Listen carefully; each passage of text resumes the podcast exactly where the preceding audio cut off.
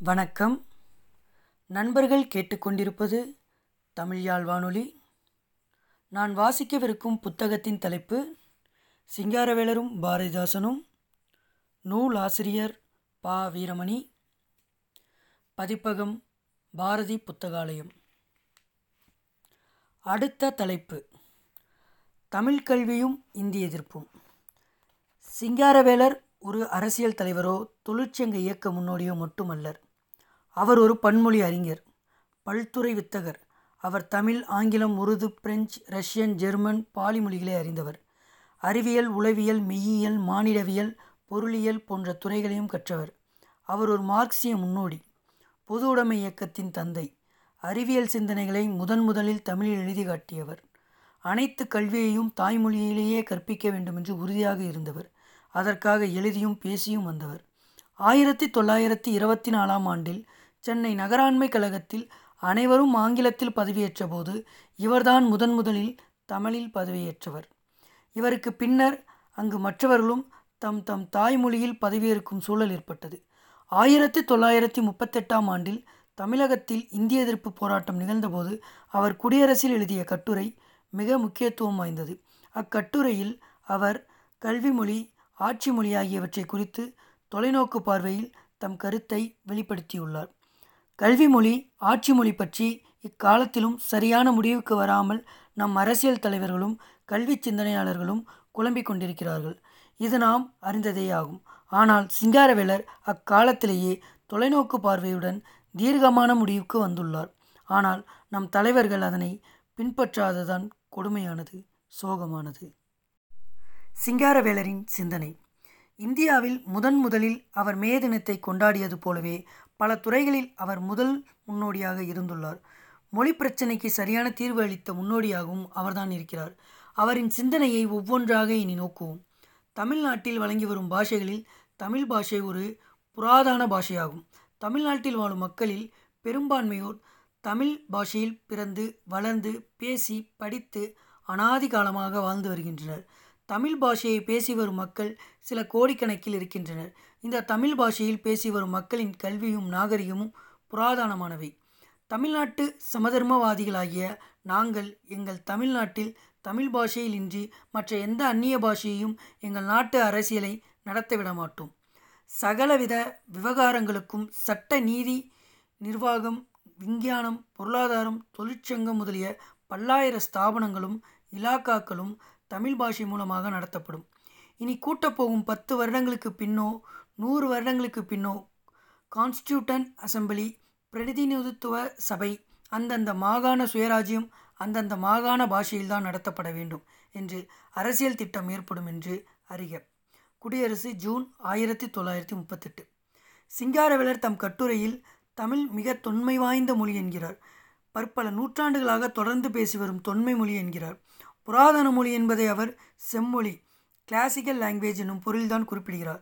இரண்டாயிரம் ஆண்டுகளுக்கு முற்பட்ட செலும் இலக்கியங்களை தமிழ் பெற்றிருப்பதால் அவர்களின் அம்மொழி நாகரிகமும் சிந்தனையும் பெருமையும் வாய்ந்தது என்கிறார். மேலும் அவர்கள் இந்திய நாட்டு மக்கள் தொகையில் ஒரு குறிப்பிட்ட அளவில் எண்ணிக்கையில் இருப்பதால் அவர்கள் மீது அவசரமாக வேறு ஒரு மொழியை புதிதாக திணிக்கக்கூடாது என்கிறார். மூவாயிரம் ஆண்டுகளாக பேசியும் எழுதியும் வரும் தமிழினத்திற்கு அவர்களின் தாய்மொழியில் கல்வி மொழி இருக்க வேண்டும் என்கிறார். பற்பல நூற்றாண்டுகளாக தொடர்ந்து எழுதியும் பேசியும் வருவதால் அவர்களின் ஹார்மோன்களும் மரபணுக்களும் அம்மொழியில் வரும் கல்வியை எளிதில் கற்க உதவுவதுடன் அதில் நல்ல வல்லமையும் பெற உதவுகின்றன. அதனால்தான் அவர் தொன்மையை சிறப்பித்து கூறுகிறார். கல்வி மொழியாக மட்டுமின்றி சட்டம் நீதி நிர்வாகம் விஞ்ஞானம் பொருளாதாரம் தொழிற்சங்கம் போன்றவற்றை தமிழிலேயே நிகழ்த்த வேண்டும் என்கிறார். இது மிக அடிப்படையான சிந்தனையாகும். நாம் சுதந்திரம் பெற்று எழுபத்தி மூன்று ஆண்டுகளாகியும் நம் தாய்மொழி தொன்மையும் செழுமையும் பெற்றிருந்தும் சட்டத்திலோ நீதிமன்றத்திலோ இதுவரை தமிழ் ஆட்சி செய்ய விடாதது பெரும் மானக்கேடாகும்.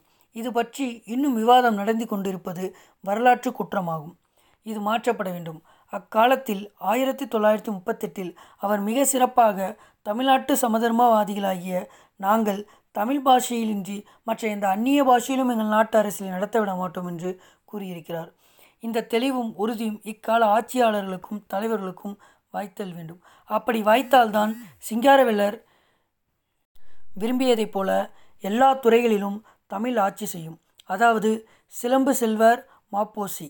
அவர்கள் கூறியதைப் போல எங்கும் தமிழ் எதிலும் தமிழ் என்பது நிறைவேறும். நம் காலத்தில் மாப்போசி கூறியதை அவருக்கு முப்பது ஆண்டுகளுக்கு முன்னரே சிங்காரவேலர் கூறியிருப்பது சிந்திக்கத்தக்கது. பொருளாதாரத்தில் எல்லோரும் சமபலம் பெறுவதையே சமதர்மம் என்பர். மொழியிலும் சம உரிமை பெறுவதும் சமதர்மமே ஆகும். அப்படி பெற வைப்பதே சமதர்மங்களின் கடமையாகும். அதனால்தான் அவர் சமதர்மிகளாகிய நாங்கள் அந்நிய பாஷையில் எங்கள் நாட்டு அரசியலை நடத்தவிட மாட்டோம் என்று ஓங்கி ஒழிக்கிறார். சங்கநாதம் செய்கிறார். இந்த உணர்வும் உறுதியும் இப்போதைய பொதுவுடைமைவாதிகளுக்கு வர வேண்டும். சிங்காரவேலர் மற்றொன்றையும் இறுதியில் குறிப்பிட்டுள்ளார். நாடு விடுதலை அடைந்த பிறகு தாய்மொழி கல்வி குறித்து அரசியல் திட்டம் தீட்டப்படும் என்கிறார். காங்கிரஸ் பேரியக்கமும் இதனைத்தான் வலியுறுத்தியது. காந்தியடிகளும் இதனை அடிக்கடி வலியுறுத்தி வந்தார். அவரும் ஓரிடத்தில் கீழ்வருமாறு குறிப்பிட்டிருக்கிறார். உடனடியாக பயிற்சி மொழி மாற்றப்படல் வேண்டும். மாநில மொழிகளுக்கு உரிய இடம் கொடுக்கப்படல் வேண்டும். மாநில நீதிமன்றங்களில் எல்லாம் அந்தந்த மாநில மொழியிலேயே வழங்கப்படல் வேண்டும். அதனால் நம் மாநில மொழிகளின் மதிப்பும் முக்கியத்துவமும் அதிகமாகும். மாநில சட்டசபைகளின் நடவடிக்கைகளும் மாநில மொழியிலே நடைபெற வேண்டும். கல்வி காந்தியடிகள் எடுத்துக்காட்டியவர் மாப்போசி. காந்தியடிகளும் ஆங்கிலமும். பக்கம் ஐம்பத்தொம்போது ஆயிரத்தி தொள்ளாயிரத்தி அறுபத்தி நாலு இன்ப நிலையும் மயிலை சென்னை நான்கு. காந்தியடிகளைப் போல பண்டித நேருவும் எழுதியிருக்கிறார். சுதந்திர இந்தியாவில் ஆயிரத்தி தொள்ளாயிரத்தி நாற்பத்தெட்டாம் ஆண்டில் டாக்டர் ராதாகிருஷ்ணன் தலைமையில் அமைந்த கல்விக்குழு உயர்கல்வியியல் பயிற்சி மொழியாக தாய்மொழி இருத்தல் வேண்டும் என்று அறிக்கை வெளியிட்டது. ஆனால் எல்லோரின் கருத்துக்களும் பொய்யாய் பழங்கதையாய் மெல்ல போனது. போல போய்விட்டது. தாய்மொழி வழி பயிற்சி முறை தோற்றுவிட்டது. எனினும் அதனை வெற்றி பெற செய்ய வேண்டும். முயன்றால் முடியாதது இல்லை. முயற்சி திருவினையாக்கும் அன்றோ. ஆயிரத்தி தொள்ளாயிரத்தி முப்பத்தெட்டில் சுயமரியாதை இயக்கம் நடத்திய இந்திய எதிர்ப்பு போராட்டம் தமிழகத்தில் பெரும் கிளர்ச்சியை ஏற்படுத்தியது. தமிழ் உணர்வாளர்கள் களத்தில் இறங்கி போராடினர். தந்தை பெரியார் இப்போராட்டத்தில் மூலவராக இருந்து வழிநடத்தினார். இப்போராட்டத்தில் மறைமலையடிகள் நாவலர் பாரதியார் திருவிகா போன்றோர் பங்கேற்றனர். அப்போது ராஜாஜி முதலமைச்சராக இருந்தார். ராஜாஜி கொண்டு வந்த இந்தி திணிப்பு தமிழர்களிடத்தில் பெரும் எதிர்வினையை உண்டாக்கியது. அதனால் அடங்கியிருந்த தமிழ் உணர்ச்சி பொங்கியது. இந்த எழுச்சியால் எண்ணற்ற கவிதைகளும் கட்டுரைகளும் வெளிவந்தன. பாரதிதாசன் இயல்பாக தமிழ் உணர்ச்சியுடைய கவிஞர் என்பதால் இந்திய எதிர்ப்பு போராட்டம் அவருக்கு பெரும் உந்துதலை ஏற்படுத்தியது. இதனால் அவரிடமிருந்து வீரும் வீரமும் கொண்ட உணர்ச்சிமிகு கவிதைகள் தோன்றின. புரட்சி கவிஞரின் கவிதைகள். இந்தி திணிப்பின் போது சிங்காரவேலரின் கட்டுரையின் தாக்கம் மட்டும் பாரதிதாசனிடத்தில் தூண்டுதலை ஏற்படுத்தியதாக கூற முடியாது. சுயமரியாதை இயக்கத்தின் பெரும் போராட்டமும் அதற்கு காரணமாகும். சிங்காரவேலர் அவ்வியக்கத்தின் ஓர் உறுப்பாக செயல்பட்டவர். சிங்காரவேலர் பொதுவாக தமிழ் வீரம் கொண்ட ஒரு அரிமா. அவருக்கு இயற்கையாக எதிர்ப்பு உணர்ச்சி இருந்திருக்கும். சுயமரியாதை இயக்கத்தின் போராட்டம் அவருக்கு மேலும் கூடுதலான தூண்டுதலை ஏற்படுத்தியிருக்கும். இப்படித்தான் அதனை பார்க்க வேண்டும். எனினும் சிங்காரவேலரின் கட்டுரைகளும் பாரதிதாசன் கவிதைக்கு ஒரு ஒற்றுமை உள்ளது. அதனை ஒப்பிட்டு நோக்குவது சிறந்தது. சிங்காரவேலர் தமிழ் புராதன மொழி என்கிறார் பாரதிதாசனும் மானிடம் என்னுமோர் ஆதிப்பயிர் தமிழ் மக்களென்றே தகுதி ஆடுவோமே. காணினை வாழ்ந்திட்ட மனிதர்களெல்லாம் நல்ல கதியினை காட்டினர் தமிழரே அன்றோ. நாம் ஆடுவோம். மூலமன்றோ சொல்லல் முத்தமிழாம் புவி மூர்க்கம் தவிர்த்ததும் அப்புவிதாம். ஞாலமெல்லாம் தமிழ் தமிழர்களே புவி நாம். எனவே குதித்தாடுவோமே நாம் ஆடுவோமே. தமிழனே இது கேளாய் உன்பால் சாற்ற நினைத்தேன் பல நாளாய். தனித்தியங்கும் தன்மை தமிழுக்குண்டு தமிழே ஞாலத்தின் தமிழ்மொழி பண்டு. கனிச்சாறு போர்ப்பல நூலெல்லாம் கண்டு காத்ததும் அணிந்ததும் தமிழ் செய்த தொண்டு. பண்டு தமிழ் சங்கத்தை உண்டு பண்ணிய மண்ணின் சீரெல்லாம் விண்டு புகழ்ந்து பாடி இன்னும் வியக்கின்றனர் இப்பாரெல்லாம் உலகத்தில் தோன்றிய முதல் ஆதிமனிதர் தமிழர் என்றும் அவர் பேசிய மொழியே தமிழ் என்றும் எல்லா மொழிக்கும் மூலம் தமிழே என்றும் அதுவே உலக மொழி என்றும் கவிஞர் அதன் தொன்மையை குறிப்பிடுகிறார். பண்டைய மன்னர்கள் சங்கத்தை ஏற்படுத்தி அந்நாளிலேயே தமிழை வளர்த்து உள்ளனர் என்று பெருமையாக கூறுகிறார். சிங்காரவேலர் விஞ்ஞானம் பொருளாதாரம் சட்டம் போன்ற துறைகளை எல்லாம் தமிழில் நடத்தப்பட வேண்டும் என்று விரும்புகிறார். இத்துறைகள் அவ்வாறு நடைபெற வேண்டுமென்றால் அத்துறை நூல்கள் எல்லாம் தமிழில் இருக்க வேண்டும் என்றும் கூறுகிறார். அப்படி நடைபெற்றால்தான் அனைத்து துறைகளிலும் நிர்வாகம் நடைபெறும். இதனை கருதிதான் பாரதிதாசன் உலகியலின் அடங்கலுக்கு துறைதோறும் நூற்கள் ஒருத்தர் தடையின்றி ஊரறியும் தமிழில் சல சலவென எவ்விடத்தில் பாய்ச்சிட வேண்டும் என்றார். இவ்வாறு பற்பல இடங்களில் பாடியுள்ளார். அவற்றை இந்நூலில் வேறு பகுதிகளில் பார்க்க காணலாம். அவற்றை ஆங்காங்கே காண வேண்டுகிறேன். இந்தி திணிப்பை குறித்து சிங்காரவேலர் அக்கட்டுரையில் எதிர்ப்பை காட்டியுள்ளார். இந்தி கற்பிக்க முயற்சி தற்போது எதற்கு? நம் சிறுவர்களை வீண் பாடுபடுத்துவதான் ஏன்? முயற்சி வீண் முயற்சியே. அல்லாமல் புத்திசாலித்தனம் ஆகாது. பூரண சுயராஜ்யம் நமது நாடு. முழுமையும் அடையும் வரையில் இந்தி பாஷை மூலமாக மக்கள் ஜீவனத்திற்கு ஒன்றும் கற்கப் போவது இல்லை. ஆங்கிலேயர் ஆட்சி நாட்டில் நிகழும் வரை ஆங்கில பாஷை ஒன்றை தவிர மற்றொரு இந்திய பாஷையை மூலமாக அரசியல் உபயோகங்கள் கிடைக்கப் போவது இல்லை. ஆங்கிலத்தை ஒரு பாடமாகவும் ஆங்கில மொழி வாயிலாக பல பாடங்களை கற்கும் சுமை இருக்கும்போது இன்னொரு மொழியை புகுத்துவது என்ன நியாயம் என்று கேட்கிறார். அப்படி செய்வது மேலும் மாணவ மாணவியருக்கு சுமையை ஏற்படுத்துவதாகும் என்கிறார். அதுவும் நாடு சுதந்திரம் அடைவதற்கு முன்பே இப்படி ஒரு மொழி திணிப்பு கூடவே கூடாது என்கிறார். முழுமையான சுதந்திரம் என்பது வெறும் அரசியல் சுதந்திரம் மட்டுமன்று சமூக நீதி சமத்துவம் பண்பாட்டு உரிமை போன்றவற்றை உள்ளிட்டே அவர் பூரண சுதந்திரம் என்கிறார். இந்த பூரண சுதந்திரம் அடைவதற்கு முன்பே இந்த அவசர திணிப்பு ஏன் என்பதுதான் அவர் வாதம். மக்களின் மனநிலையை அவர்களின் கருத்துக்களை அறியாதது செய்யும் சட்டம் வன்முறை சட்டமே ஆகும். இந்த சட்டத்தை தான் அப்போதைய முதலமைச்சர் ராஜாஜி கொண்டு வந்தார். இந்தி மொழியையோ வேறு மொழியையோ மற்ற மொழியினரிடம் அவர்களின் கருத்தை அறியாமல் புகுத்துவது சரியான வழி என்று அது அது ஜனநாயகம் ஆகாது. ஒரு மொழியை திடீரென வன்மமாக திணிப்பது மக்களை மதியாது செய்யும் சர்வாதிகார முறையே ஆகும். ஒரு மொழியை திணிப்பது ஒருமைப்பாட்டை சிதைப்பதாகும். அது மாறுபாட்டையும் வேறுபாட்டையும் தான் உருவாக்கும். ஒருமைப்பாட்டை உருவாக்க வேண்டுமென்றால் எல்லா மாநில மொழிகளுக்கும் சம உரிமை வழங்க வேண்டும். அதன் வழி இயல்பாக மற்ற மொழிகளை கற்க தூண்டும் சூழலை உருவாக்க வேண்டும். இந்த இயல்பான சூழ்நிலையால் நட்பும் உறவும் ஏற்படும். இவற்றால் பிற மொழிகளை கற்கும் நிலை எளிதில் ஏற்படும். இதனை செயல்படுத்தாமல் ஒரு மொழியை பல மொழியினரத்து திணித்தால் ஆண்டான் அடிமை மற்றும் வல்லவன் எளியவன் என்னும் நிலைதான் ஏற்படும். ஒரு மொழிக்கு மட்டும் தலைமை என்றால் மற்ற மொழிகளுக்கு இரக்கம் என்பதுதானே பொருள். சமுதாயத்தில் ஒருவனை மட்டும் செல்வந்தனாக்கி மற்றவர்களை வலிவராக்குவது எப்படி சரியாகும்? இது எப்படி மக்களாட்சியாகும்? அதனால்தான் அவர் சுதந்திரமடைவதற்கு முன்பே ஒருமைப்பாட்டை கருத்து மக்கள் நலன் கருதி இந்தி மொழி திணிப்பு கூடாது என்கிறார்.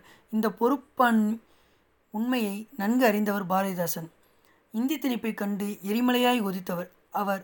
அந்த எரிமலையின் வெடிப்பை வெண்மையை தம் கவிதையில் வெளிப்படுத்தியவர்தான் அவர். கட்டாயம் இன் இந்திதனை கற்க அரசர்கள் சட்டமியற்றுவதில் சம்மதமோ என் தமிழா? கண்ணல் தமிழ் கல்வி கட்டாயமாக்காமல் இன்னல் தரும் இந்தியினை எண்ணுவதோ என் தமிழா? தாய்க்கு சல்லுகையின்றி தாழ்கின்றால் இந்தியனும் பேய்க்கு நைப்பால் பெய்க என்றார் என் தமிழா. கண்ணல் தமிழ் மொழியாம் தாய்மொழியை தமிழகத்தில் கட்டாயமாக்காமல் இந்தி சட்டமையற்றி இங்கு திணிப்பது நியாயமா? என்கிறார். தாயை புறக்கணித்துவிட்டு பேய்க்கு நெய்ப்பால் பெய்வது முறையா? என வெகுண்டு உரைக்கிறார். தமிழர்களை தட்டி எழுப்பும் போராட்டத்தில் குதிக்க அவர் இந்தி திணிப்பு குறித்து எண்ணற்ற கவிதைகளை படைத்திருக்கிறார். அவற்றையெல்லாம் ஒரு தனி நூலாகவே தூக்கலாம் அக்கவிதைகளை இந்திய எதிர்ப்பு போராட்ட காலத்திலேயே எழுதியுள்ளார். ஆனால் பிற்காலத்தில் தான் நூலாக வெளிவந்தது. அவர் வாழ்ந்த காலத்திலேயே ஆயிரத்தி தொள்ளாயிரத்தி நாற்பத்தி நாலில் இந்திய எதிர்ப்பு பாடல்கள் எனும் சிறுநூல் வெளிவந்துள்ளது. அந்நூலில் இடம்பெறாதவை எண்ணிக்கையில் மிகுதியாக உள்ளன. அப்பாடல்களில் புரட்சி கவிஞரின் உணர்ச்சி பெருக்கு காட்டாற்று வெள்ளம் போல கரைபுரண்டு ஓடுகிறது. அவை யாவும் கருத்து செறிவு மிக்கவை. அவற்றில் ஒன்றை மட்டும் இங்கு நோக்குவது பொருத்தமிக்கது. பிரௌனி இந்திக்கு தமிழ்நாட்டில் ஆதிக்கமாம். நீங்கள் எல்லோரும் வாருங்கள் நாட்டினரே. செந்தமிழுக்கு தீமை வந்த பின்னும் இந்த தேகமிருந்தொரு லாபம் உண்டா விந்தை தமிழ்மொழி எங்கள் மொழி. அது வீரத்தமிழ் மக்கள் ஆவி என்போம். இந்திக்கு சலுகை தந்திடுவார். அந்த ஈனரை காரி உமிழ்ந்திடுவோம். இப்புவி தூன்றிய நாள் முதலாய் எங்கள் இன்பத் தமிழ்மொழி உண்டு கண்டீர். தப்பிலை தாளிங்கு வாழ்ந்ததில்லை. இந்த தான் தோன்றி காட்டுக்கென்ன ஆணவமோ? எப்பக்கம் வந்து புகுந்துவிடும் இந்தி எத்தனை பட்டாளம் கூட்டி வரும்? அற்பனென்போம் அந்த இந்திதனை அதன் ஆதிக்கந்தன்னை புதைத்திடுவோம். எங்கள் உடல் பொருள் ஆவியெல்லாம் எங்கள் இன்பத் தம் தமிழ்மொழிக்கே தருவோம். மங்கை ஒருத்தி தரும் சுகமும் எங்கள் மாத்தமிழ் கீடில்லை என்றுரைப்போம். சிங்கமென்றே இளங்காலைகளே மிகு தீவிரம் கொள்வீர் நாட்டினிலே. பங்கம் விளைத்திடல் தாய்மொழிக்கே உடற் பச்சை ரத்தம் பரிமாறிடுவோம். தூங்குதல் போன்றது சாக்காடு பின்னர் தூங்கி விழிப்பது நம் பிறப்பு. தீங்குள்ள இந்தியை நாம் எதிர்ப்போம் உயிர் தித்திப்பை எண்ணிடப் போவதில்லை. மாங்குயில் கூவிடும் பூஞ்சோலை நம்மை மாட்ட நினைத்திடும் சிறைச்சாலை. எங்கே விட்டோம் தமிழ் தாய்ந்தனை உயிர் இவ்வுடலை விட்டு நீங்கும் வரை. இக்கவிதையில் உணர்ச்சியும் கருத்தும் ஒன்றுடன் ஒன்று இணைந்து இரத்தமும் சதையுமாக செஞ்சொரு கவிதையாக ஊற்றெடுத்து ஓடுகிறது. இந்த கவிதை வீரும் செறிவு மிக்கது தருகன்மை நிறைந்தது. கம்பீரம் கொண்டது. படிப்போர் நெஞ்சில் அனலையும் கனலையும் ஊட்டுவது படிப்போரை வீரனாக்குவது போராளியாக உணர்த்துவது. இவற்றை காட்டிலும் ஒரு கவிதை என்ன செய்ய வேண்டுமோ அனைத்தையும் அது செய்திருக்கிறது.